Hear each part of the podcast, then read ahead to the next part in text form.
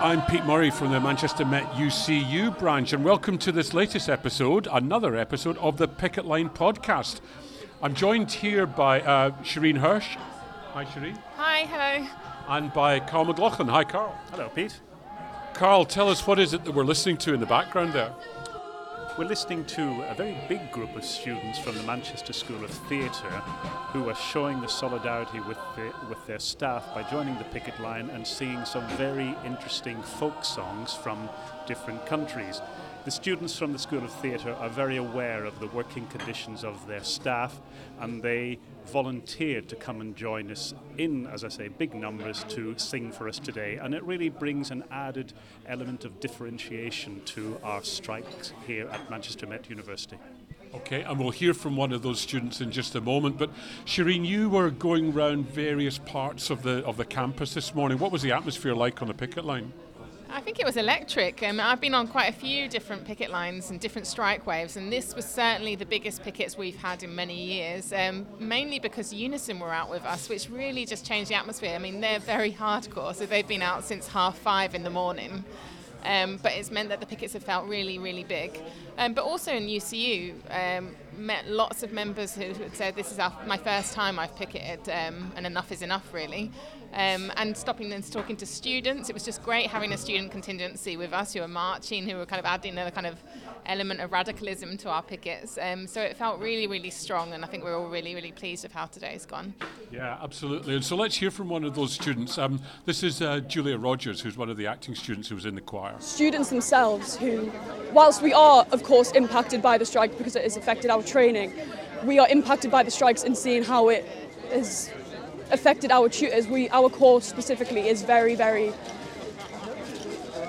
built in relying on the selflessness of our tutors who without them we would not have the training that we have. We have seen a big cut in the amount of course staff that we have which has severely impacted I know the way they work which therefore impacts how we work their working conditions or our learning conditions. And so, as well as students, we've been hearing from um, staff who've been on the picket lines this morning. So, Carl, one of the people that I spoke to was was uh, Miguel Saona. So, you you work with Miguel. Yes, I do, and I think Miguel is a very interesting case to highlight here because he's much. Uh, he's very qualified for the job. In fact, overqualified. He's got a PhD. He's got a degree in law. I think he's really, really qualified, and yet the only job he can get is one of the lowest rated jobs in the university as a language tutor.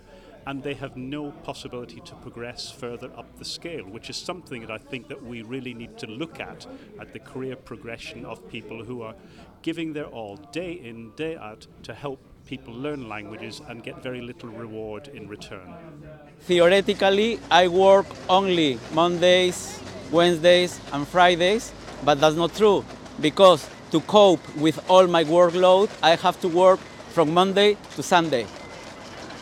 And uh, for example, this year, for another time, I will not be able to travel to back home to celebrate Christmas because I don't have enough money.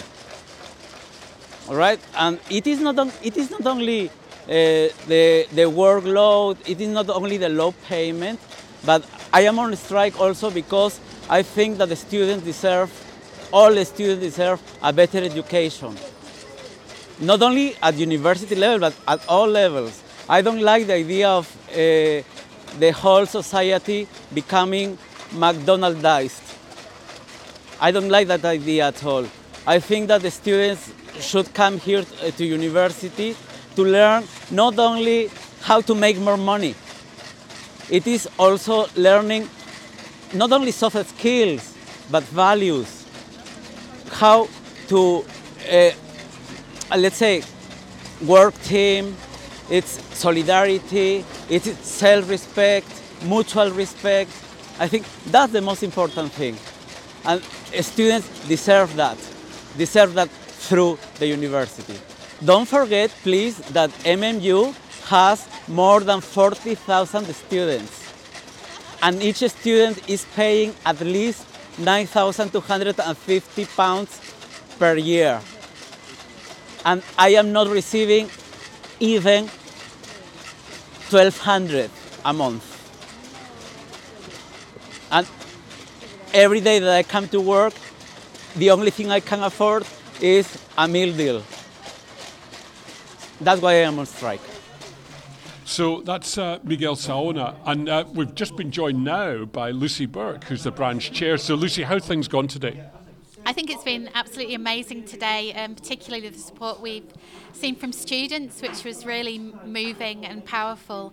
And we were also, um, uh, you know, it was fantastic to be joined by our General Secretary, Jo Grady, who talked to us about the uh, the national sort of context for the strike and, and sort of set out why, why we're all here today. The national picture today is very similar to what you see here, but 150 universities shut down, huge pickets, thousands of UCU members, thousands of students as well actually, and hundreds of supporters. The tagline of this dispute has been the longer the picket, the shorter the dispute. In higher education, we have some of the most vindictive and intransigent employers in the UK I think they were hoping we wouldn't get our ballot turnout and we smashed it. And they will definitely have been hoping that we won't have massive pickets today, and we have. So we need to keep up this pressure and make them realise there is no end to this dispute that doesn't resolve with a negotiated settlement. Okay, and then just one other question. So, what is, what is it that the UCU is asking for? So, with our pensions, we are asking for a 35% cut to be revoked. For context, that cut was made on the basis of evaluation uh, during the pandemic, which obviously left the scheme in tatters because there was an economic shutdown. So that applies to our members in pre 92 universities. For everybody else, we are asking for a decent settlement on pay.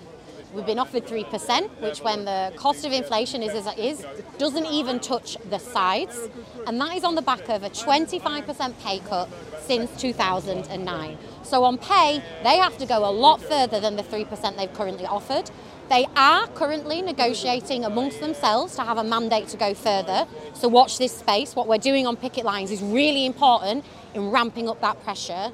But there are other components of our pay dispute casualisation in higher education and workloads. A third of academic staff are on some form of precarious contract. 90,000 people in the sector as a whole. That can't go on. The sector's got 40 billion pounds of reserves. There is enough money to employ people on proper contracts. And if we had that, the burnout levels of workload that we're seeing amongst other colleagues, that would be reduced as well. So there's money there to solve these problems. With the pensions, it's a cost neutral issue.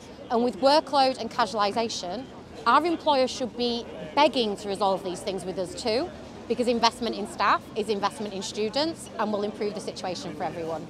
Jo Grady, there, General Secretary of the UCU, speaking to us on, on the picket line at Manchester Met this morning. Now, one of the things that's been really interesting to watch over the last couple of weeks in preparation for this strike is the fact that a lot of new members of staff have been joining the union. Shireen, this is one of the things that you've been looking at particularly, isn't it? Yeah, so we want to build up a, a, rep departmental kind of contact structure to really build the union from the grassroots, from the bottom up. And so we've had some absolutely amazing volunteers coming from all of the different departments saying that they, they're willing to kind of be a representative for the union, and that's going to really strengthen our branch. So today we've had people signing up for nursing, from, from languages, from English. Um, and really, we're going to come out of these strikes much stronger in the new year. And if we don't get a deal, we're hoping that we're going to get a deal from our employers. Um, really in the next few days. But if we are forced to escalate in the new year, then that rep structure, that department structure, is going to really, really strengthen our branch and strengthen the action coming forward. And Carl, you and I notice it as well in the building where we work that there's a lot more, that the, the union's just much more visible now, isn't it?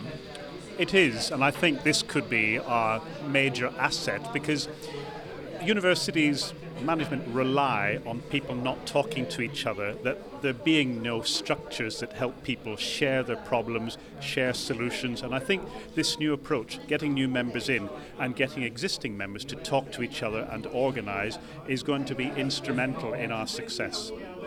Okay, so we'll leave it at that for the moment. We'll probably be back again. To, well, we'll certainly be back on the picket line again tomorrow, and we hope to bring another edition of the Picket Line podcast tomorrow at some point as well. For the moment, um, Shireen and Carl, thanks very much indeed for joining us. Thank you. Thank you, Pete. And if you want more information about the strike, you can go to the dedicated web pages on the UCU website. That's ucu.org.uk. Um, that's it from us in the TAC coffee shop on Oxford Road. Solidarity, thanks for listening.